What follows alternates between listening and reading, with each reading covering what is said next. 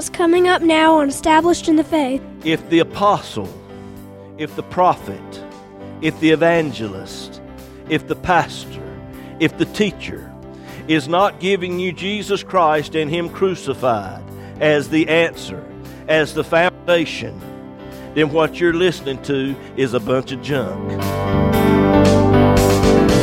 Hello, neighbor, and welcome today to Established in the Faith. This is Pastor James Pierce of Friendship Free Will Baptist Church over in Middlesex, North Carolina, and how so very pleased and happy we are to be with you today. Got a great message lined up for you. Hope you can stay with us for the next 30 minutes. If not, let me encourage you to go over to establishedinthefaith.com. There you can listen to today's message as well as many others that are in podcast form. Well, we're going to go on into the message now. Hope and pray it'll be a blessing to you.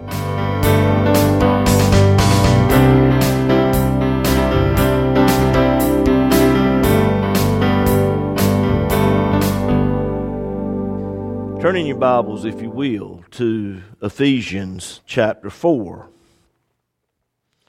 And before we read that, let me just take a minute and thank all of you within the sanctuary here at the church, in the parking lot, those of you listening by radio, the internet, those of you that get CDs. Thank you all so very, very much for your support of Friendship Church and established in the faith. I strive to seek the Lord each week as to what He would desire and want. We strive to give to the Christian public a balanced scriptural diet each week whereby the person can grow in grace and the knowledge of the Lord. And you are a part of that. When you give to friendship, when you give to established in the faith, you are offering an opportunity. You are supporting that which is of God. You are supporting the gospel of Jesus Christ. And that's our mission. That is our purpose. To give to the Christian public as far out as the signal will go help others grow in grace and the knowledge of the Lord. And there are several means by which the Lord uses today. And you can read that in Ephesians 4, beginning in verse 11. He gave some apostles, some prophets, some evangelists, some pastors and teachers. Beginning with the apostles first there are all kinds of thoughts as to what an apostle is. Someone said that an apostle is only one who has seen the Lord, which restricts it right on down to biblical times. And they say that there are no apostles today. I don't know about all of that, but I will say this. Every one of the positions that come after the apostle the evangelist, the prophet, the pastor, the teacher. All of these must preach and teach that which came from the original apostles. We must preach that which is of Matthew, Mark, Luke, and John, and not that which is of Maslow, Freud, and Rogers. Are you listening to me? Glory to God. But we must preach that which is written in the Word, which is founded on the apostles. Secondly, you have the prophets. A prophet is a preacher of righteousness. A prophet is one who will expound upon end time events.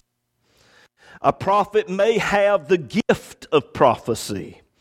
The prophet may be able to tell you what's coming around the corner. Okay? But the Bible also warns us as it pertains to the prophet if they prophesy something and it doesn't come to pass, then you don't need to be listening to them no more. The apostle, the prophet, the evangelist.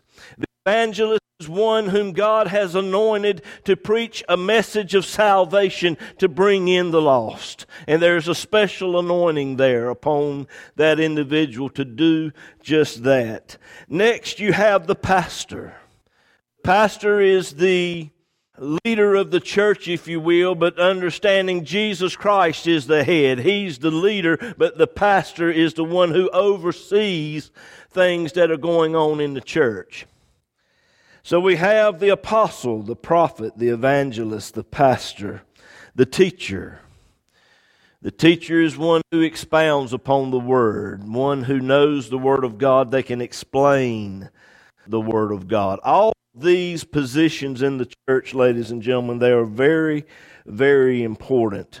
And if you look there in verse 12, these positions, God uses them for the perfecting of the saints, for the maturing of the saints. See, nobody's perfect. No one will ever be perfect, but you can grow to a level of maturity in the Lord. And God uses these positions in the church, in the body of Christ. It's for the maturing of the saints, for the work of the ministry. Some people think that the work of the ministry is just for preachers. It's not, it's for all of us. All of us are to strive to be a servant to meet the needs of others, particularly the spiritual needs of others. And that spiritual need is Jesus Christ and what he did at Calvary. For the edifying of the body of Christ, that's to build up the church, a spiritual building up of the church, not so much numbers as it has to do with the building up of your faith. Verse 13, till we all come into the unity of the faith. When Paul used that term, the faith, he was always referring to Christ and what he did for us at the cross. Your faith must be in that and that exclusively for salvation, for sanctification, and for everything else that you need. Till we grow in the unity of the faith and in the knowledge of the Son of God unto a perfect man, measure of the stature of fullness of Christ. If I was to pull out the spiritual tape measure today, where do you measure up to the stature of Christ? Some of you a couple inches short. You know, well, thank God, Brother James. I know some folks that are a couple feet short. I know some people that they're a couple yards, a couple yards short. To measure the stature, the fullness of Christ. Verse 14, that we henceforth be no more children tossed to and fro and carried about with every wind of doctrine by the sleight of men and cunning craftiness whereby they lie in wait to deceive. Ladies and gentlemen, there's a lot of junk out there. And I could spend a lot of time talking about all the junk that's out there in Christianity today. But let me just sum it all up and bring it down, make it real simple for you. If the apostle, if the prophet, if the evangelist, if the pastor, if the teacher is not giving you Jesus Christ and Him crucified as the answer, as the foundation, then what you're listening to is a bunch of junk. Bottom line. Verse 15 Speaking the truth in love may grow up unto him in all things, which is the head, even Christ. All of us come under the leadership of Christ, and we're all members in his body. We represent Christ in this world. Verse 16 from whom the whole body fitly joined together and compacted. It's not the preacher's job to put a church together and try to build the church and increase numbers. That's God's business. God's the one who puts this thing together. He adds to the church such as needs to be. Fitly joined together and compacted by that which every joint supplieth. Look at that little phrase there. God uses you. He uses your talent. He uses your ability. He uses your education. He even uses your weakness. He uses that which you struggle with. God uses all of this in the body of Christ. According to, again, verse 16, middle way, according to the effectual working in the measure of every part. The effectual working is the power of the Holy Spirit that is working in your heart and life. And the measure that you yield to the Holy Spirit, His leading and guidance, is the measure in which God can use you in someone else's life. That's the effectual working. Maketh increase of the body unto the edifying of itself in love. That is real church growth. Everybody coming together to help one another. And Hezekiah, when he came to the throne of the southern kingdom of Israel, he sent letters to all of Israel, both the northern and southern kingdom, inviting them to come and celebrate the Passover. And in the context of these letters that he wrote, he told the people, and God moved upon him as he wrote. The northern kingdom had just been carried away into Assyria, most of them had. The people were hurting because they had lost a loved one. And in the midst of that letter, the letter said, If you will return to the Lord, the Lord will move upon the hearts of your captors, cause them to have compassion and they will be allowed to come home to you. But the people, the Bible says that they laughed and they mocked. Why is it that the heart of man is against God to such an extent that it is? We dealt with much of that last week. But this is what was written in the letters, and there are some, not many. The Bible says that diverse ones from Asher and Manasseh, verse 11 of Second Chronicles 30, they humbled themselves and they came. Same letter. As Hezekiah gave these people the opportunity most laughed and mocked, but some few accepted and came. What is it in the heart of man that causes such? How is it that two people can ride in a car down the road and listen to the same sermon, but one will give their heart to the Lord while the other one rejects it? How can that happen?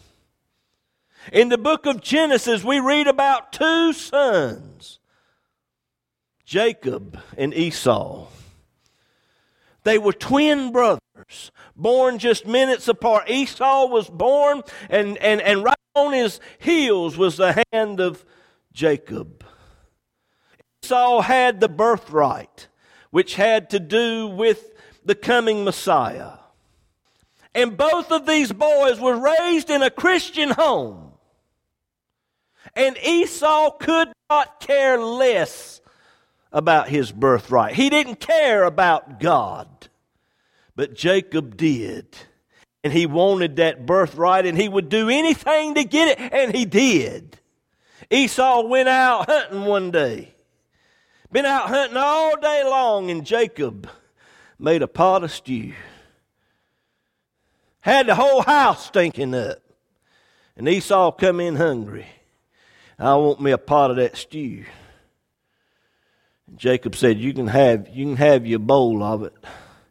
If you'll sell me this day your birthright. Esau said, What good is that birthright to me? You can have it. And Esau sold that which has eternal consequences for that which is temporary.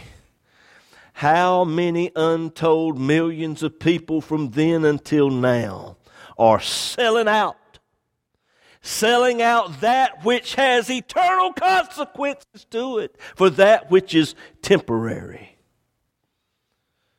How is it that two people, twins, raised in the same Christian home,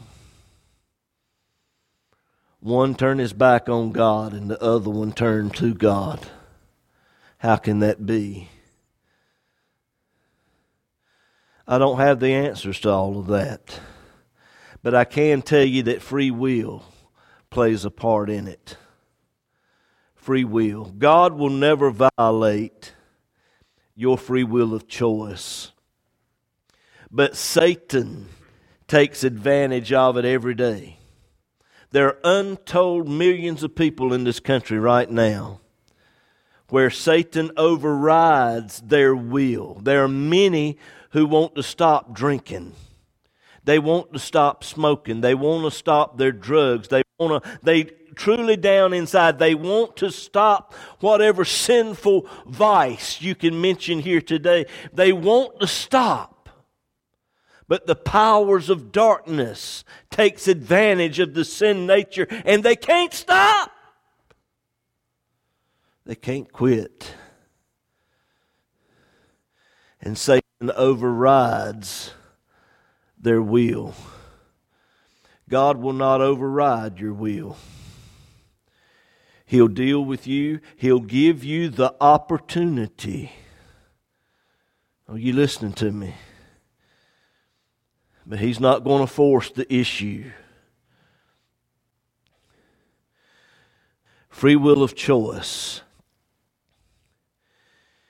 You might not be able to say no to sin, but every human being has the ability to say yes to Jesus Christ. Are you hearing me? Glory to God. You might not be able to say no to sin. It's more powerful than you are. But you can say yes to Jesus Christ. And when you do, that opens up the door for the Holy Spirit to come inside, bind up that sin nature that's in you. And He'll change your heart, He'll change your life. He's changed millions and the Bible says in 2 Chronicles 30, verse 12, that the Lord gave them one heart. One heart to do the commandment of the king and of the princes by the word of the Lord. Only God can put a desire in your heart to keep his word. God can do it. And then the Bible says in verse 13 that they assembled at Jerusalem.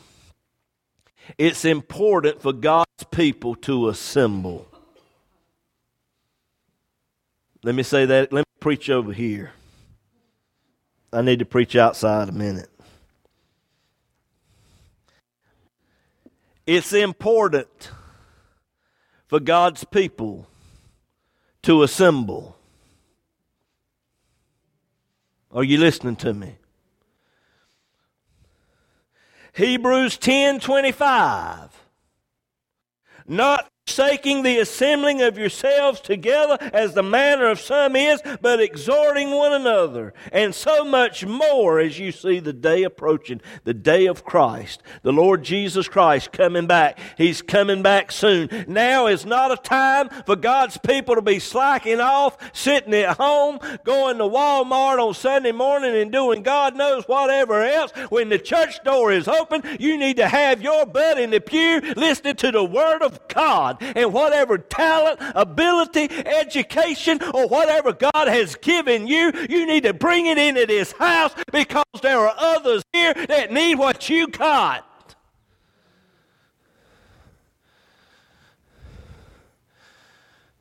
Oh, help me, Lord. I'm going to preach something in love. I try to preach everything in love.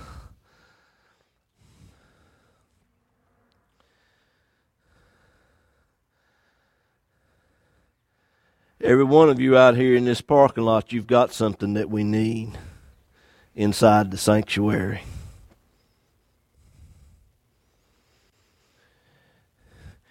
Every one of you in here, you've got something that the people out there need. There are churches right now that are divided over this issue. Some churches have quit having inside, they're all outside. Some are all inside and none outside. Brother James, what are you going to do? As long as that transmitter's working, we're going to transmit to this parking lot. Because there are people out here that have a need. Just like there are people in here that have a need. We're going to transmit as far as the signal will go. And if the Lord opens up the door for us to go on radio in another state, we're going. We're going for it as you support it, as God moves on you and puts that desire in your heart to support it. All right. Verse 13, the Bible says they came to the feast. They came to church to feast. And I believe when you come to church, you should come to church to feast. The problem is a lot of people are going to church and they're feasting on cotton candy and cream puffs and cookies and, and cupcakes. Oh, let me tell you something. When you come to friendship, you're going to get some collards and you're going to get some rutabagas, and you're going to get some fried chicken, and you're going to get some steak. When you come here to Friendship Church, you're going to get fed. And I'm not talking about materialistic, I'm talking about spiritually speaking. Well, what did they feast on? Three feasts were celebrated this week on the Passover. Unleavened bread lasted for seven days. The bread didn't have any leaven in it. Nothing impure was in it that caused the, bed to, the bread to rise. It, no yeast in it. The Feast of Unleavened Bread lasted seven days. It typified the perfect life of Christ. When you come to church, you need to hear about Jesus Christ and his perfect life. Secondly, on the 14th day, of the second month, the lamb was slain typifying the death of Christ. They were to eat it with bitter herbs. The bitter herbs typifies the bondage that Israel was in in Egypt, the bitterness of the lifestyle they were in. But it also typifies the bitterness that Jesus suffered for us on Calvary. They were to kill the lamb, partake of the lamb, eat it with bitter herbs. That's the Passover feast. And then there was the feast of first fruits, which was at the end of the week. It typified the resurrection of Christ. When you go to church, you should come to church to feast. If what you're feasting on ain't what I've just mentioned, the perfect life of Christ, his death on Calvary and resurrection, then you're feasting on a bunch of junk. All right. Then the Bible says, verse 14, 2 Chronicles 30, they arose and took away the altars that were in Jerusalem. And all the altars for incense took they away and cast them into the brook Kedron. These were false gods, where they were offer up incense to a false god, idols you say, Well, Brother James, there ain't no idols in my life. I hope that's the case. I hope that's a true statement. But anything that comes between you and God is an idol. And that can be a person, it can be it could be a job, it could be a car, it could be a house. Anything that takes you away from God, anything that you spend more time doing than you do God, that's an idol. But God will identify the idol and it has to be addressed, it has to be dealt with. God will put that in your heart, He will address that. They took away the altars and they cast them into the brook Kedron. The brook Kedron ran red with blood constantly. as the sacrifices were offered up daily. And the blood would run down that altar in conduits and it would run down to the brook, and they did away with these idols, these altars. Took it down to the brook Kedron, where the blood of the Lamb could wash over it. You want to know how to get rid of your idol today, whatever it may be? It's only through and by the blood of the Lamb. I hope and pray that the Lord has said something to you, has spoken to your heart today.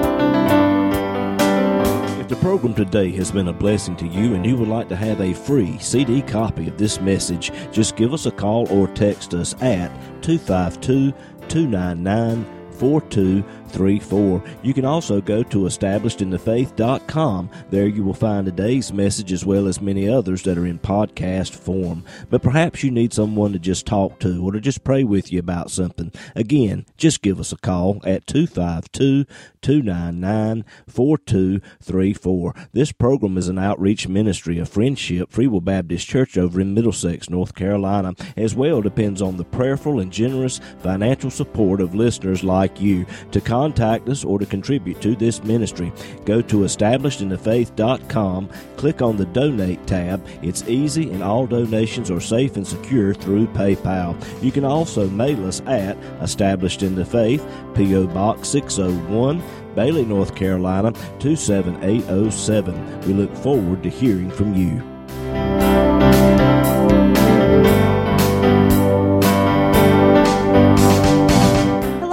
I'm Haven, And I'm Juliana. and you've been listening to Established in the Faith with our dad, James Pierce.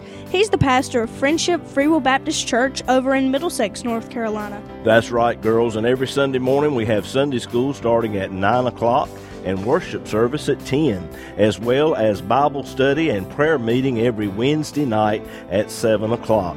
All of these services are broadcast to the parking lot for those of you who wish to participate drive in style. And the church is located at 744 Friendship Church Road in Middlesex, North Carolina, near the Emit community.